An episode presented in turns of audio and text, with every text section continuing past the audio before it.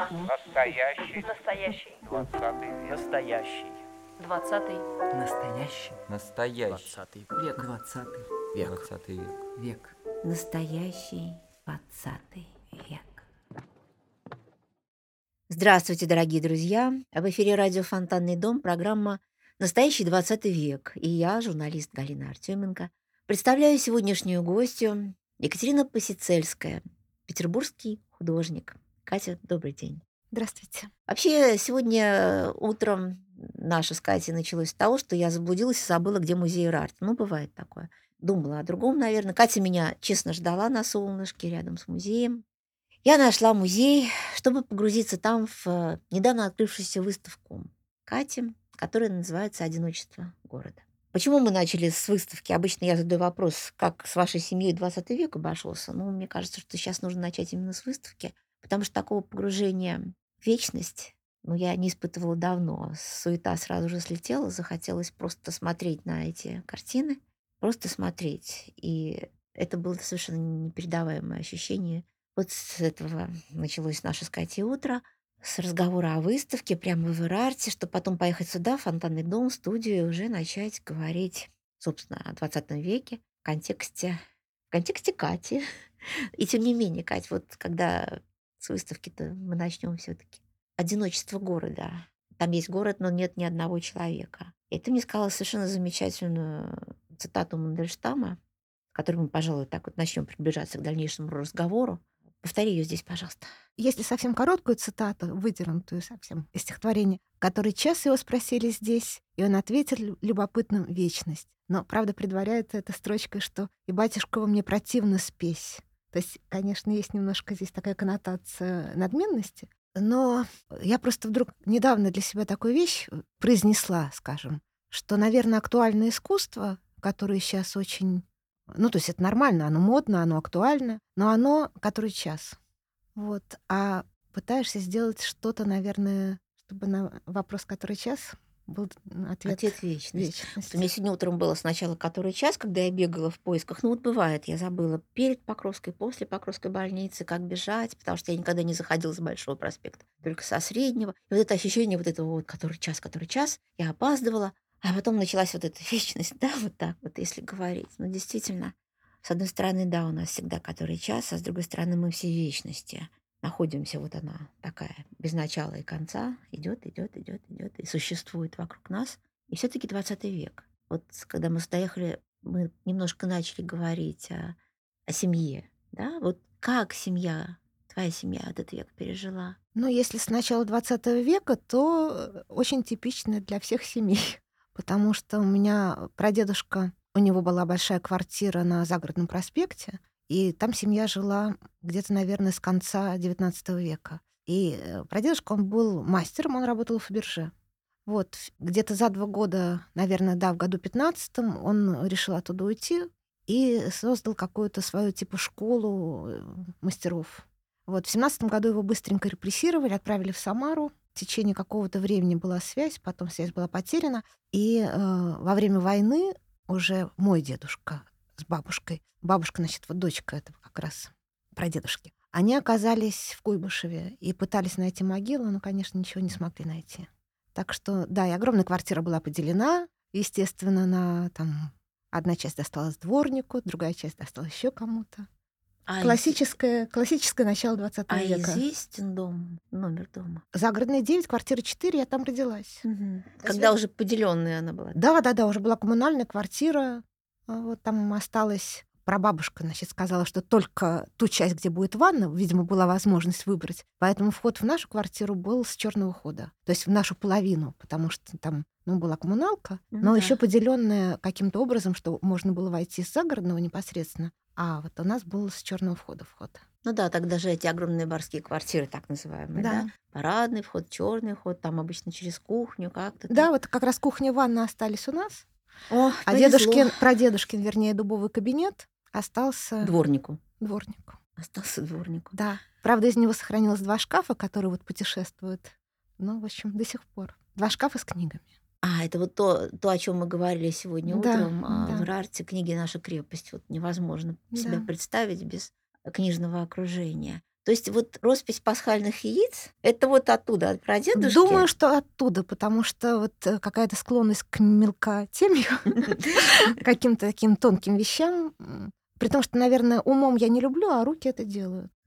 А сохранились его работы? Сохранилась одна только брошка, которую он подарил своей жене, значит, моей прабабушке. Вот такая модерн, с каким-то... Мы всегда думали с мамой, что там бриллиант, но в какой-то тяжелый момент жизни решили просто понять, насколько она дорога. И оказалось, там в бриллианте какой-то черный, черная точечка. Так что она представляет только ценность такую. Мемориально, Мемориально, да. семейно, мемориально. А как вот э, потом последующее время с э, 17 по, допустим, 37-38 семья жила? Что было? Вот в этом промежутке как семья пережила блокаду? Бабушка с дедушкой, бабушка моя со стороны мамы, они жили в этой квартире на Загородном 9.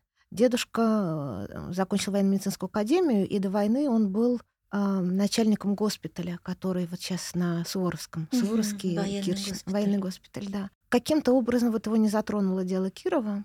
Подробностей не знаю. Кировский поток миновал. Хотя каждую ночь бабушка рассказывала, что она стояла около окна и смотрела в этот двор на загородном, потому что в доме кто-то еще ну, то есть переезжали Ранки. То есть вот это я очень хорошо помню, эти рассказы. У бабушки были больные ноги, вот, и она мне говорила, что вот, то есть она ночами стояла у окна, все до военное время. А во время войны, когда началась война, значит, семья была в Тарховке, в военном санатории. И утром дедушке позвонили сказали, что срочно надо возвращаться в Ленинград.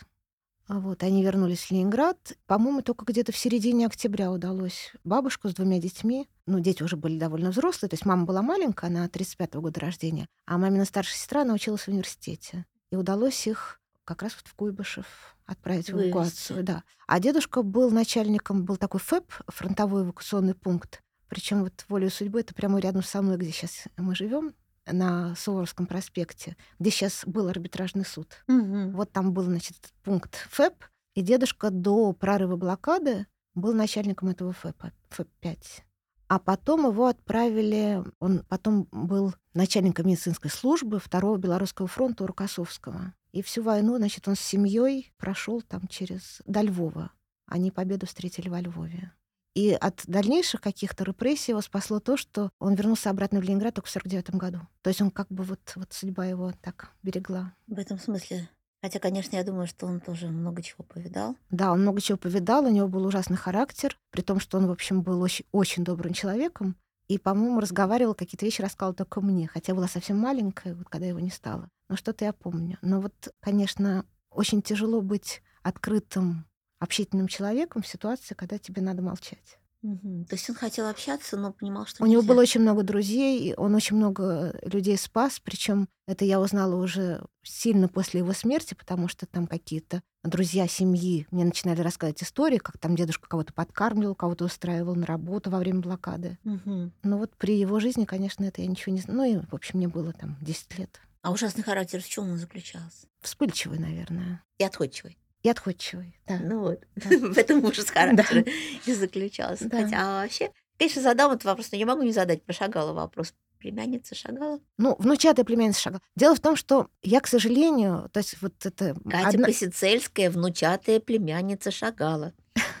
Я проговорю это. Э, Да, я никогда про это не говорила. Это я уже теперь все время говорю, когда про это говорят, что я никогда про это не говорила. Это в какой-то степени моя боль, потому что вовремя мы с мамой просили у старшего поколения вообще какова связь. Потому что, когда был же дедушка, значит, он после войны, естественно, вернулся, он он был разработчиком науки, назывался на организация тактика медицинской службы. И под его науку даже сделали кафедру в военно-медицинской академии. И когда там вообще речь заходила о Шагале, то это со стороны бабушки родственник, то он говорил, или ваш Шагал, или я. Ну, естественно, в общем, мы выбирали дедушку. Мгм.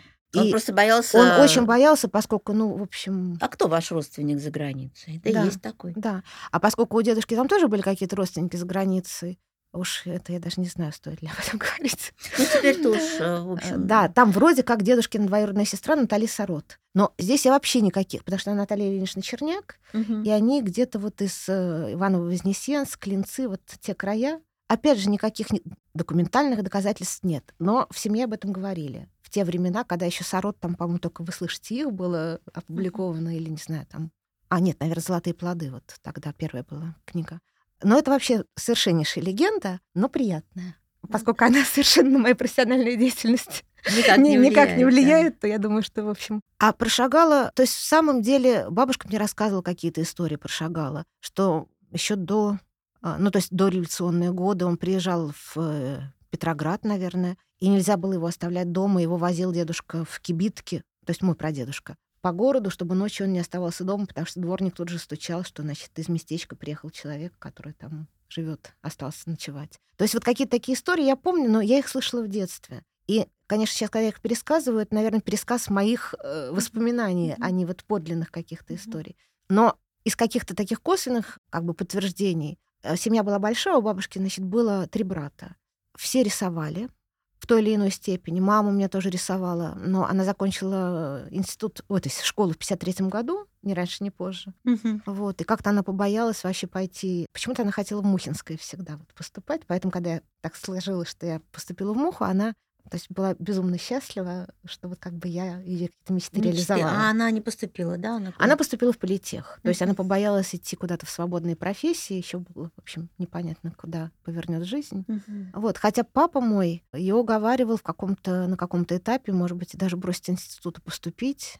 Ну, в общем, как-то так это все. Ну да. Было страшно менять жизнь в сторону какого-то совершенно такого... Свободного плавания. Свободного да, плавания, да, да. да, да. Это вот, кстати, такая вот черта вот этого скрепощенности советского человека, который действительно очень было трудно отрываться. Могли назвать тунеядцем, и не только назвать. Конечно. И вообще как-то так уже было все-таки ты вот здесь около этой пайки, около этой зарплаты, ждешь квартиру или еще что-то. Свободное это, наверное, уже удел нашего поколения, все-таки, наверное, первого. Ну, тоже это все относительно, потому что, вот, например, я смогла пуститься в свободное плавание в том виде, в котором мне хотелось бы, когда нету, ну, в кавычках, конечно, никаких обязательств, только после смерти мамы. Потому что я чем только не занималась там до 12 года, ну, я красила какие-то картинки, но при этом у меня, я искала какие-то способы стабильной зарплаты. Там сидела дизайнером э, на компьютере, красила там какие-то еще всякие прикладные штуки. А вот, то есть э, страшно менять какую-то парадигму такую. Ну да, ну да. А как вот твоя судьба с, э, вот в контексте... Там прошагала еще есть какие-то, кстати, есть еще какие-то истории, кроме кибитки? Нет, наверное. Нет, но есть история, что когда была его одна из первых, наверное, выставок в Русском музее, мы с мамой пошли посмотреть на родственника, как было сказано. Вот, и увидели двух каких-то дам, которые маме почему-то очень не понравились. Эпитеты я не буду говорить, они семейные. Но она сказала, пойдем отсюда, мы потом придем посмотрим.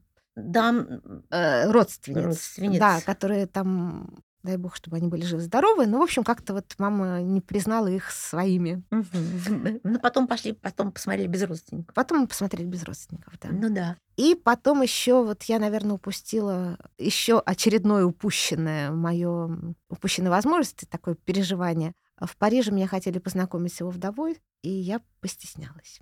Да, вот есть такая история. Мгм. Постеснялась и. Постеснялась, и все. Это бывает шанс один раз такой. Да, Потому что, ну, неизвестно, что бы она сказала как-то так. Но, тем не менее, какой-то шанс был. да. Катя, а как твоя вообще вот судьба складывалась? Потому что, а, ну вот как вот ленинградская девочка, вот она ходит в школу в центре Ленинграда, и что потом? Как, как город к тебе приходил? Как ты начала понимать, что ты художник? Как это все А, наверное, с детства, потому что с детства я рисовала какие-то там каляки-маляки. А Вот э, кому-то показывали, кто-то говорил, что да, вроде ничего, надо ребенка учить. Ребенка учили. Потом, ну, какая-то цепочка, вот выходишь на какого-то человека, который к тебе хорошо относится, он тебе советует другого, в смысле учителей. Вначале я попала к Саше Окуню в детский, э, как назывался, ДПШ, Дом пионеров и школьников, Да, около ДПШ. Преображенского собора, там был Ой, Дзержинского района. прекрасно. Да, но это был, значит, 75-й год, и как раз Саша Окунь поучаствовал в выставке какой-то запрещенной, и после чего быстро уехал в Израиль. А Вот. Но он меня передал по наследству в художественную школу номер два, которая была на Некрасова. И там, в общем, тоже, к сожалению, недолго это было мое счастье, потому что там на школу наехали. Это, наверное, был год 70, наверное, 79-й. И мы всей группой перешли в другую художественную школу, которая была на Лиговке, шестерку. Вот. И потом там уже я готовилась к 190 Потом поступила в 190 потом первый год пыталась поступить в Муху, а, не поступила. Мне сказали, что надо... А, сейчас будет каминг-аут. В смысле? Мне сказали, что надо обязательно устроиться туда, на какую-нибудь кафедру потому что, ну, как-то проще все таки смотреть вообще, и там, может быть, э, где-то рисовать, и ходить на подкурсы, и, может кто-то тебя узнает. И я пошла устраиваться, сказали, что есть место секретаря, не секретаря, наверное, лаборанта, лаборанта, я думаю, это называлось, на кафедре моделирования костюма. То есть совершенно как бы не моя история, но я, честно, пошла туда устраиваться. И стоял человек 20-25 очередь из девочек, причем вышла завкафедры такая Лена Александровна Косарева, говорит, а, Елена Александровна, я от такого-то, я от такого-то, я от такого-то. Я поняла, что это вообще совершенно бессмысленное занятие, но поскольку, значит, было сказано пойти, я, значит, честно, стояла в этой очереди. И она уже с кем-то там переговорила, потом э, люди входили, выходили. Но почему-то я стояла, не знаю почему, хотя я поняла, что шанс ноль. А потом она выходит и говорит, да, кстати, кто-то умеет печатать на машинке печатной. И я на каком-то совершенно порыве подняла руку и сказала, я видя эту машинку два раза в жизни, вообще ни разу на нее, то есть ничего не печатая. Вот это казалось роковой ложью. Меня взяли. Правда, потом я целый год печатала диссертацию одним пальцем. Но я ее честно печатала. Вот. Чью? Ее? Ее. Ага, вот Да. как. Да. Для этой цели нужна была лаборантка на кафедру. Но там еще были какие-то обязанности, а вечерами, значит, я у дяди взяла машинку печатную, и вечером там страницу одолевала. Аккуратненько. Аккуратненько. После этого, как, кстати, десятипальцевая система не пришла, нет? А, на компьютере пришла через много-много лет. А там нет, там что-то заедала, ять. Я была.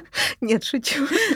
Но что-то заедала, я помню, там кайфа не было никакого от этого Но тем не менее, вот год, год и поступление. А потом так вышло, что она меня полюбила, она говорит, поступай ко мне, а я говорю, да нет, я хочу вот на текстиль. Они, ну, поскольку я, в общем, как-то уже познакомилась там с преподавателями, когда начался такой, ну, не конфликт, конечно, но, в общем, спор, куда Катя будет поступать, вот я поступила со второго раза. Ну, Правда, ну, тоже там мне поставили какую-то тройку одну, но меня аттестат спас. Хороший. Хороший. Да, тогда было важно, кстати, сколько баллов аттестата вообще. Вот и потом, вот и как э, ты стала тем, кем ты стала, вот как пришла вот эта, именно твоя вот эта манера, ни с чем не сравнимая, потрясающая, вот эта сухая пастель, хотя ты же батиком занимался еще там много чем.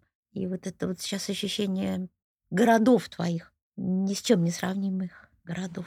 Наверное, банально сказать, это просто работа. И когда в каком, на каком-то этапе ты начинаешь получать удовольствие. Когда ты получаешь удовольствие от того, что ты делаешь, это, в общем, я считаю, что, наверное, вот тот вот момент, когда внутреннее совпадает с формальным, с внешним, да. Но это поиск, потому что всегда преодолеть. То есть даже когда ты чего-то находишь, все равно это преодоление. Но это преодоление как бы в контексте вот уже, э, то есть в рамках найденного. То есть там немножко другие уже, то есть м, повышается планка задач. А поиск это вот когда просто, наверное, надо очень внимательно слушать, что внутри, и не отвлекаться на какие-то вещи, которые, может быть, легкодельные или труднодельные, но не твои. Ну, и которые, в общем, ты знаешь, как сделать, потому что все-таки нас хорошо учили. То есть можно сделать и так, можно сделать и так.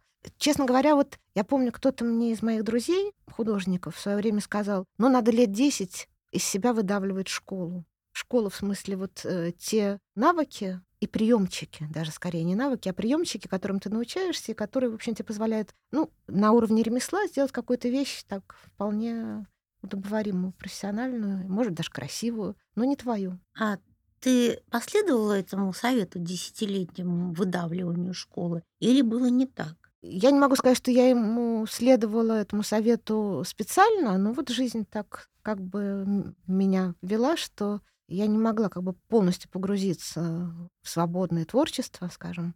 И я рисовала что-то для себя и что-то для себя искала, параллельно делая другие вещи. То есть я созрела поздно, очень. То есть вот эти твои города, Петербург, Париж, Лондон, когда ты поняла, что ты будешь углубляться в это, вот в эти пейзажи, в эти каналы, в это зеленое небо Парижа, когда ты чу- почувствовал, что ты себя находишь, в чем это заключалось, как э, тебе говорил твой внутренний голос? А, ну вот когда у меня просто появилась возможность, возможность работать каждый день и заниматься только этим, нет, вообще себя оценить ведь очень сложно, то есть фактически невозможно. Ты просто пытаешься что-то такое делать, чтобы... Ну, это я даже не знаю, на каком уровне ты понимаешь, что вот вроде как чего-то получается, да? Хотя я рисовала вот в Петербурге, я рисовала всю жизнь. Я рисовала там, ну, сколько себя помню. Наверное, все это накапливается. Это накапливается, где-то отслаивается, отфильтруется, а потом оно выходит. То есть вот у меня такой вообще, в принципе, когда я что-то делаю, мне необходим момент накопления. Он очень долгий. А а потом, когда я уже физически это делаю, это довольно быстро. Не могу сказать, что это интеллектуальное накопление, это какое-то невербальное. Мгм. Хотя иногда бывает вербальное, вот как Вот, я тебе да, вот мы рассказывала. сегодня, я как раз к этой истории подвожу, потому что сегодня, когда мы были на выставке в Ирарте, представьте себе вот эти вот, ну, такое достаточно затемненное помещение, и свет хорошо подобранный, свет к картинам. И вот я смотрю, ну, боже мой, вот этот вид я видела сто раз, вот вид на мойку, да, к этому зеленому домику, там за которым дальше там Атланта, Эрмитаж и прочее, прочее, то, что еще не видно, но мы знаем, что оно там есть. И я вижу этот цвет, э, это сочетание цветов, или там Таврический сад. И Я думаю, окей, вот как ты это делаешь? Ты рисуешь себе что-то на память или что? И ты говоришь о вербальной истории. Да. То есть вот эта вербальная история, в чем она для тебя заключается? Ты себе рассказываешь, что ты видишь, так? Как это вот этот тонкий момент? А, Ну, вот к этому я пришла не сразу, потому что иногда идешь, видишь что-то потрясающее, вот что тебя трогает. Причем ты ходишь по этой улице сто раз, и на 101 вдруг ты видишь, как ты мог не обратить внимания на эти тополя и на, эту, на этот брандмауэр, да? Он великолепен. Потом, значит, бежишь в мастерскую, пытаешься это... И вот пустота. То есть это как вот промелькнула какая-то облачко, да, какого-то И его не ухватить. и его не ухватить. Хотя вроде бы, по идее, у художников есть зрительная память. Но ну, не ухватить. И я нашла для себя способ просто вот э, проговаривать свое восхищение моментом. Может быть, это там иногда примитивно. Вот я говорю, там желтые дома, красная крыша, зеленые деревья, синий забор. Я утрирую, условно. И, например, какое-то пятно, светлое пятно на заборе. Вот я это запоминаю на уровне слов. А потом мне дальше уже не важно, какой пейзаж. То есть мне важно как бы вот эта идея какая-то, формальная, наверное. Но потом я в нее пытаюсь вдохнуть жизнь, ну, наверное, за счет вот каких-то пластических уже вещей. Мгм. То есть, на самом деле, мы очень грубо сейчас пытались объяснить, как работает мозг Кати, который получает вот эти вот команды вербальные сам от себя, да, и притва- потом это все притворяет вот в такое волшебство. Там доктор Фауст говорил, да, остановись мгновение, это прекрасно. Наш грубый язык не смог это, наверное, объяснить более тонко, но тем не менее это так. Когда придете на выставку, которая до 13 июля, да, А до, по-моему, 16 даже. да, Ну, до 16 июля. То есть времени у вас, дорогие слушатели, много. Когда вы придете, вот представьте себе, вот мы сейчас вам примерно объяснили, как это происходит. Может быть, даже и не надо понимать, но все-таки мы попытались. Хотя, в принципе, ну, не знаю, насколько, насколько вообще можно объяснить это волшебство. А с другой стороны, с другой стороны, вот, вот та картина про Париж, где вот это яркое пятно, свет. Это был день, когда была дикая жара. Дикая жара. А я знаю, что такое, когда в Париже дикая жара. И вот эти тени и свет, это очень контрастно. И вот как, вот вспомни, что это было, когда ты увидела вдруг пятно света на улице Парижа в тени. Ну вот это так и было. Это так и было, что жарко, несмотря на то, что ты в тени, вот, дышать Сухо, невозможно. сухо там, да. Да, и вдруг вот какая-то красота в конце туннеля. Хотя там еще хуже, чем в этой тени. Но в этот момент ты об этом не думаешь. Да, слепящий белый свет вдруг. Да. Но он у тебя не злой, он такой хорошо слепящий, не злой. Я все подвожу к теме Парижа, потому что знаю, что этот город для тебя, ну, он дорог, он, наверное, равновелик, да, для тебя Петербургу. Да, он э, равновелик. А как получилось, как в твою жизнь Париж пришел? А, Ну, я училась, во-первых, в французской школе, поэтому это была всегдашняя мечта поехать. Тогда еще вот, э, когда я училась там в седьмом, восьмом классе, это были еще советские времена, довольно глубокие советские времена. Посылали иногда группы лучших учеников на, я даже не помню, как это правильно называлось, обмен, обмен школьниками. Вот, и я, значит, всю школу грезила, что, значит, меня Наконец-то. обменяют. Меня обменяют. Да, ну, значит, поскольку я после 9, 8 класса ушла из французской школы вот в 190 примухи, то, естественно, эта уже мечта сама по себе отпала. Внутри она жила, и поскольку все таки язык, поэтому какие-то были надежды. А потом все вот э, цепочка каких-то случайностей. Потому что в Мухинском у меня была совершенно, замечательная преподавательница французского языка, такая Татьяна Викторовна Метелицына. И она организовывала, это уже были какие-то конец 80-х, она организовывала поездки французов разных, совершенно из разных там институтов, школ в Петербург, в Ленинград тогда еще. И один раз, значит, ну, то есть я просто знала об этой ее деятельности, как бы меня она не сильно касалась. А один раз это я, наверное, была уже... То есть я уже у нее не училась, по-моему, мы уже сдали все эти иностранные языки. Я думаю, да, наверное, это был год 88 а может быть, я уже даже закончила МУХу, 89-й. Она мне звонит, говорит, Катя, в общем, у меня к тебе огромная просьба, как бы больше некому обратиться, потому что ты сможешь общаться, а как бы других у меня нет кандидатур. Вот приезжает э, школа музыкальная из Блуа, и надо одну даму поселить кому-нибудь. Вот давай мы ее поселим к тебе, потому что к себе я не могу, там кто-то у меня болен. Вот, я вначале значит, скривила какую-то внутреннюю морду, потом решила, что надо, почему бы нет. Вот, и, значит, приш- Роковая случайность. Роковая случайность, да. Нет, у меня их очень много. То есть их просто как бы сейчас вот находишь в, своем, в своей жизни, но все, все, нет, все абсолютно цепь случайностей. Вот, и ко мне, значит, при- привезли эту Жаклин, которая профессор флейты в Блуа была, и привезла своих студентов в консерваторию. У них была Бенск с консерваторией. И мы с ней задружились очень. То есть, ну, начали так тихонечко, прислушивались друг к другу, а потом, в общем, в самом деле задружились. Потом через какое-то время она приехала со своей дочкой, и вот, вот 30 лет мы дружим. И, и с ней, и с дочкой. И, в общем, это мои э, самые, наверное, одни из самых близких друзей. Ну, первые, во всяком случае, первые близкие. То есть как семья моя французская. Поехала потом ты к ним. Потом нет, потом я не к ней поехала, потом у меня еще были какие-то, с другой стороны, тоже какие-то французские знакомства. И мне сделали... А, нет, все таки То есть э, сделали приглашение мне другие люди, но вот Жаклин со своим мужем, они меня встретили в Париже, а они жили э, и живут на Луаре. То есть они не парижские люди. Вот дочка у них сейчас в Париже, она директ... заместитель директора Музея человека Париже. Она журналист, и она, в общем, на моих глазах из маленькой девочки превратилась, в общем, в очень серьезного такого серьезное действующее лицо на французской, во французской Культурной ниве. культурной ниве, да. Да, они тогда меня встретили. Первый раз, когда я приехала, повозили по Парижу. И потом меня поселили вот к другим моим друзьям. Ну, по-моему, я даже к ним туда съездила, в, к ним в гости под Орлеан. Ну и так вот. Потом они приезжали, как-то все это развивалось.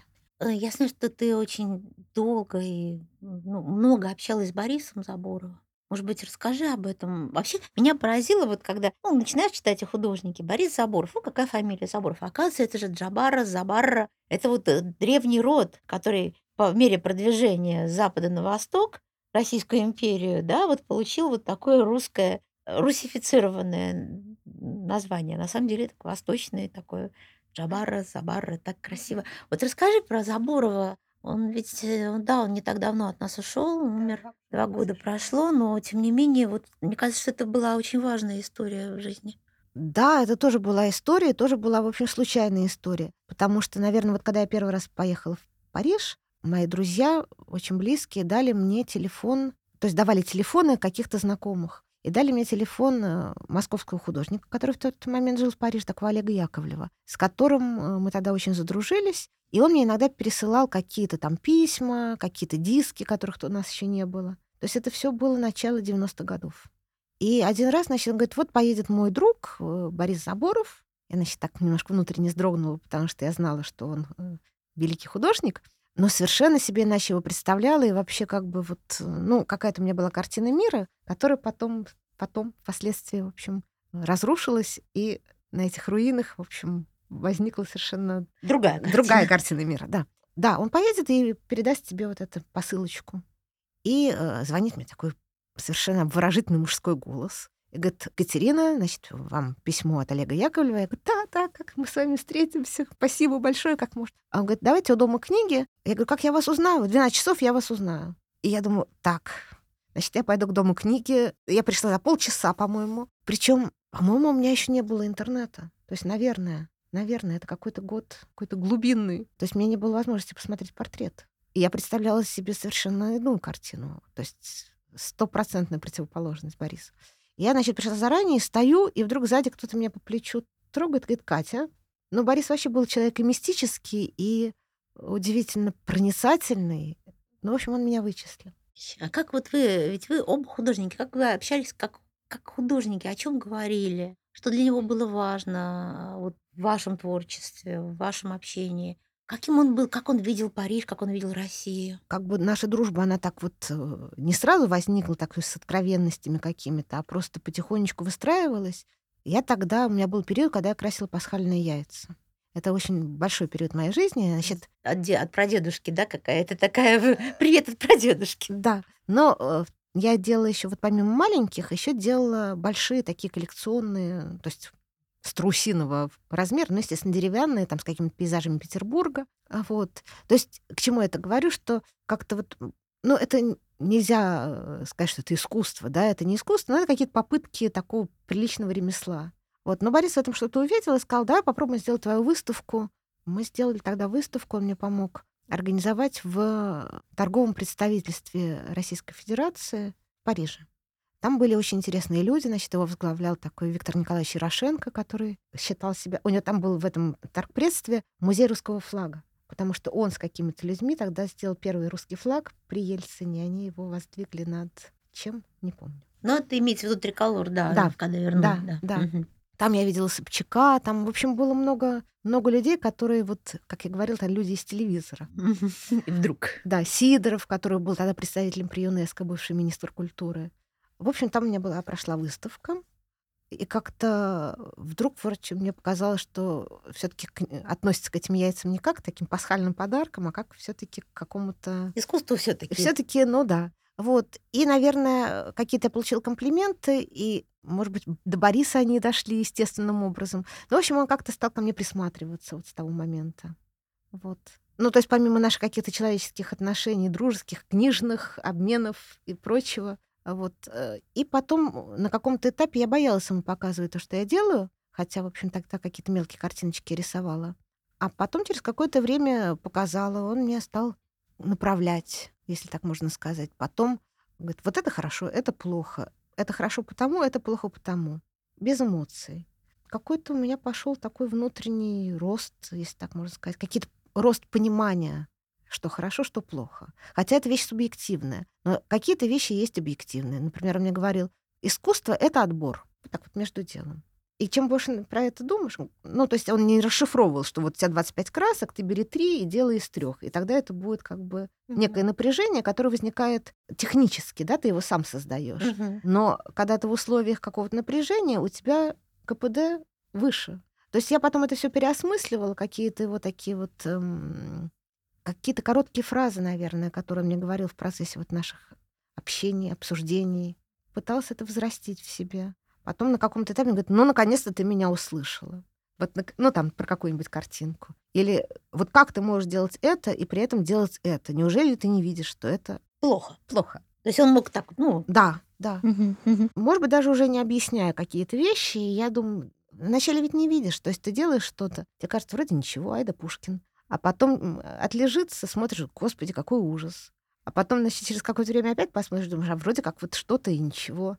И опять же начинаешь себе объяснять словами, не эмоционально, а словами, что вот, вот почему мне не нравится моя собственная работа.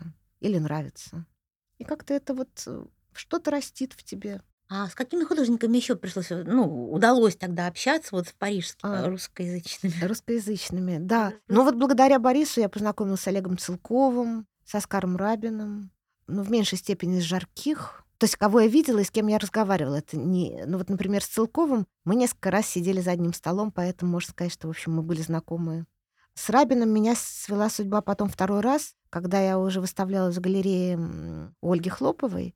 И я там делала дизайнерские все плакаты, там каталоги и прочее. Вот я несколько раз делала для Рабина каталог. Я общалась и с Таней, которая его жена. В общем, поэтому у нас было более тесное общение. А так вот, э, как кометы, э, Эрик Булатов, Шемякин. Шемякин тоже судьба потом свела иначе, на другом витке жизни. Ну, в общем, эти все люди, которые были... Ну, то есть э, Целков э, был, жил в одном доме вместе с Борисом, поэтому совсем было просто с ним общаться. А никогда не возникало мысли или возникало, что вот есть такой прекрасный город Париж, который ты любишь, есть э, достаточно свободный фактически французский язык, и, в общем, художник — это профессия, которая не привязывает к какому-то одному месту. Почему ты все таки не уехала? Наверное, вот есть человек-улитка, который на себе тянет свой дом, а есть человек какой-то без, без скорлупы.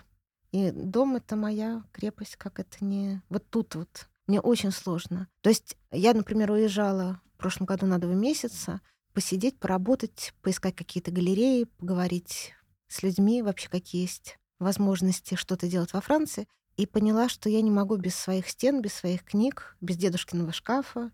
Не потому, что у меня какая-то там какой-то вещизм, а потому что это вот какие-то пазлы, из которых состоит, состою я. И я ничего не могу. То есть у меня дыры во мне, когда ну, вот я смотрю на стенках прекрасная французская литература, а вот моих обшарпанных книжечек нет.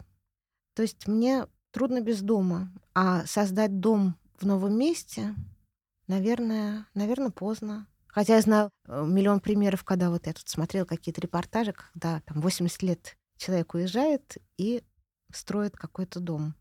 А Вот, ну, в общем, Но тем не менее для тебя Париж остается. ну это половина меня, конечно, вот, но, наверное, в формате приехал-уехал. А, вот эта история с Лондоном. История с Лондоном. Еще одна, еще одна мировая столица. На самом деле, вот, ну, вот, когда мы читаем любой роман там, 20 века, вот в контексте, да, Лондон, Париж, в меньшей степени Ленинград и Москва, поскольку все-таки Советский Союз стал совсем такой закрытой в какой-то степени, да, в сильной степени страной. И вот для тебя ты шла-шла себе, искала Темзу, нашла Вестминстерское аббатство. Да, вот была такая история в твоей жизни, когда то, что очень красивое, и что-то очень великое, и вдруг ты оборачиваешься, а вот же оно, а искала совсем другое. А расскажи, пожалуйста, историю про лондонского дядю. А, Как это случилось? про да, дядю. да, вот как неожиданные вещи случаются в жизни. Да, это, это правда. Дело в том, что вообще вот когда... Я очень благодарна вот Ольге Хлоповой, это моя парижская галерейщица, которая говорит, о, у нас есть одна дружественная галерея в Лондоне, надо тебя туда отправить. Я говорю, ой, я не хочу в Лондон. Я не хочу, зачем мне Лондон? Я вот лучше вот к вам сюда лучше еще один К раз. Парижу я уже привыкла, да, да, А, Да. Лондон я не привыкла. И нет. вот как-то я совершенно не, не представляла себе этот город. Ну, то есть представляла, конечно, как мы все представляем, там, по Диккенсу и так далее, или по Акроиду, но не более того.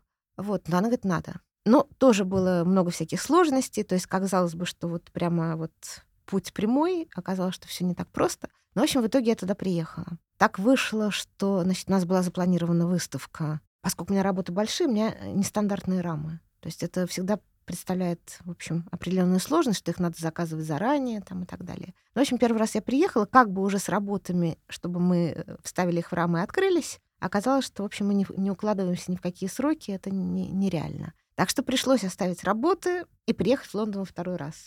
Вот. И второй раз я уже приехала как бы на открытие.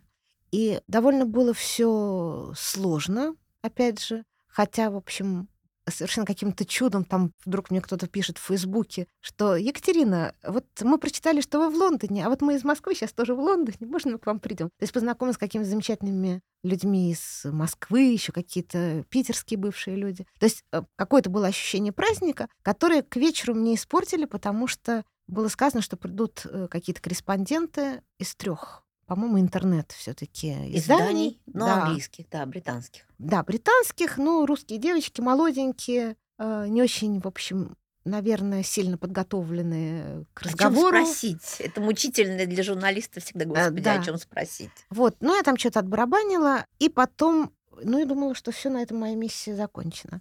А на следующий день, там, я думаю, вот у меня свободный день, буду гулять по Лондону.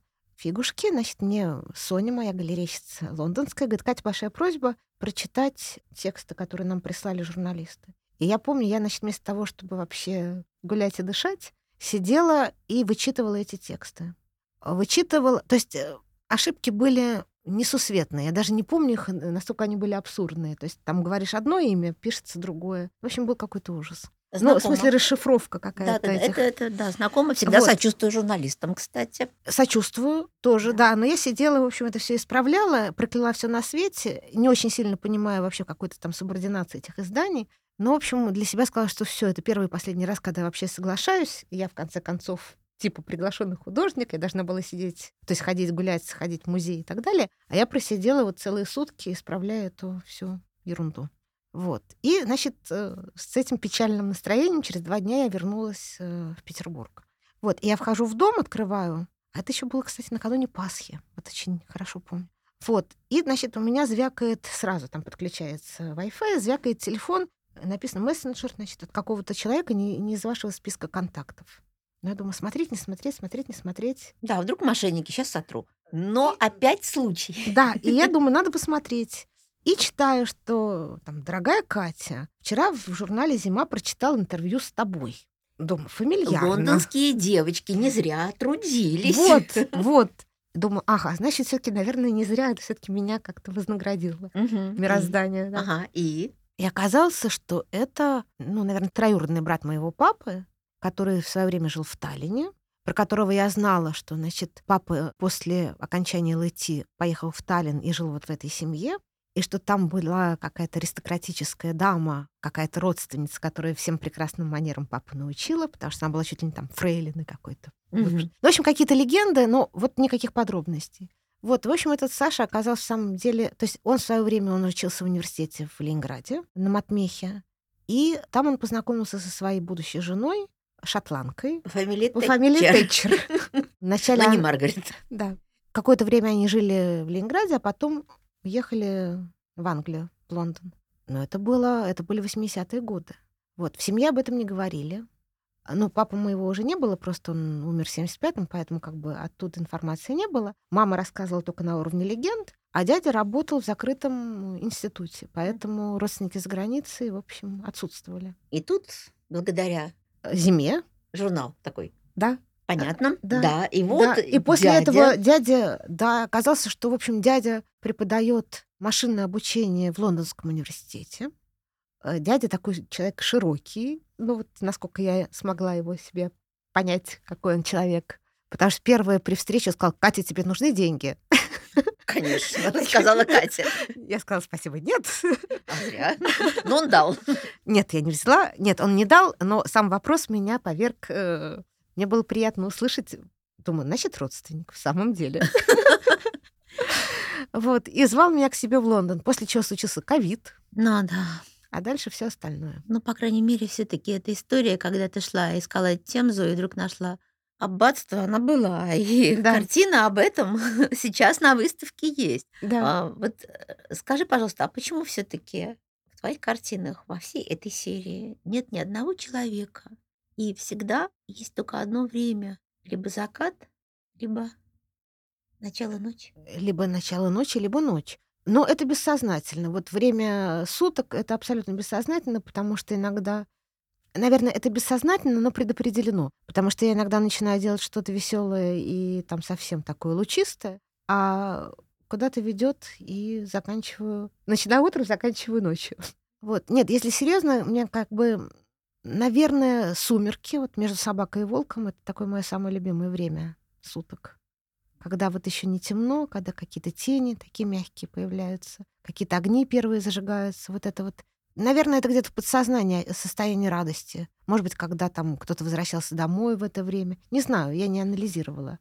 Но вот именно вот сумерки, наверное, это самое мое любимое время. Одиночество города, честно говоря, это название было придумано мной вместе с Алексеем Кирьяновым. У нас была художником замечательным. У нас была с ним выставка э, уже почти 10 лет назад.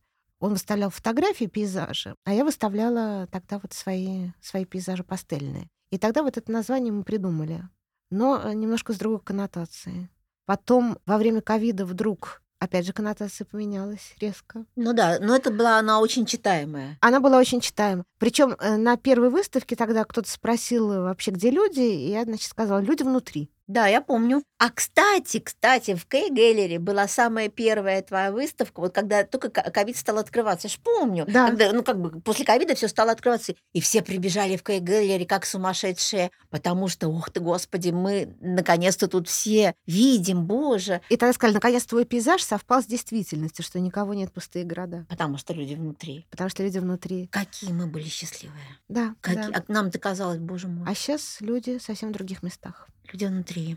И вот это ощущение люди внутри, мне кажется, очень важным, потому что в каждом городе, в каждом доме всегда есть внутри люди. И дом не может защитить очень часто. И вот то, что мы видим, вот эти твои картины, это... Нет, это не уход от действительности. Это, мне кажется, наоборот, очень яркое ощущение действительности, очень бережное ее ощущение. Три европейских столицы. Петербург все равно столица, что бы там Конечно. говорили. Петербург, Лондон, Париж. Три великих города. А три великих города с прекрасными судьбами. Поэтому надо идти и смотреть. Спасибо. Спасибо. Итак, дорогие друзья, мы вот практически час поговорили с Катей Посицельской. Екатерина Посицельская художница или художник, скорее всего, ну, художник, да, не будем Ну, без феминитивов, без да, «ца» лучше, обойдемся, да. да, художник, который, наверное, больше раньше выставлялся в Париже, чем в Петербурге, нет? Наверное, наверное, можно так сказать, да. А теперь больше в Петербурге, чем в Париже. 50-50. 50 на 50. И хорошо, чтобы вот это равновесие сохранялось. Итак, мы сегодня говорили с Катей. Большое спасибо. Большое спасибо. Галина. И выставка одиночества города в Ирарте до середины июля. Спасибо. Спасибо большое.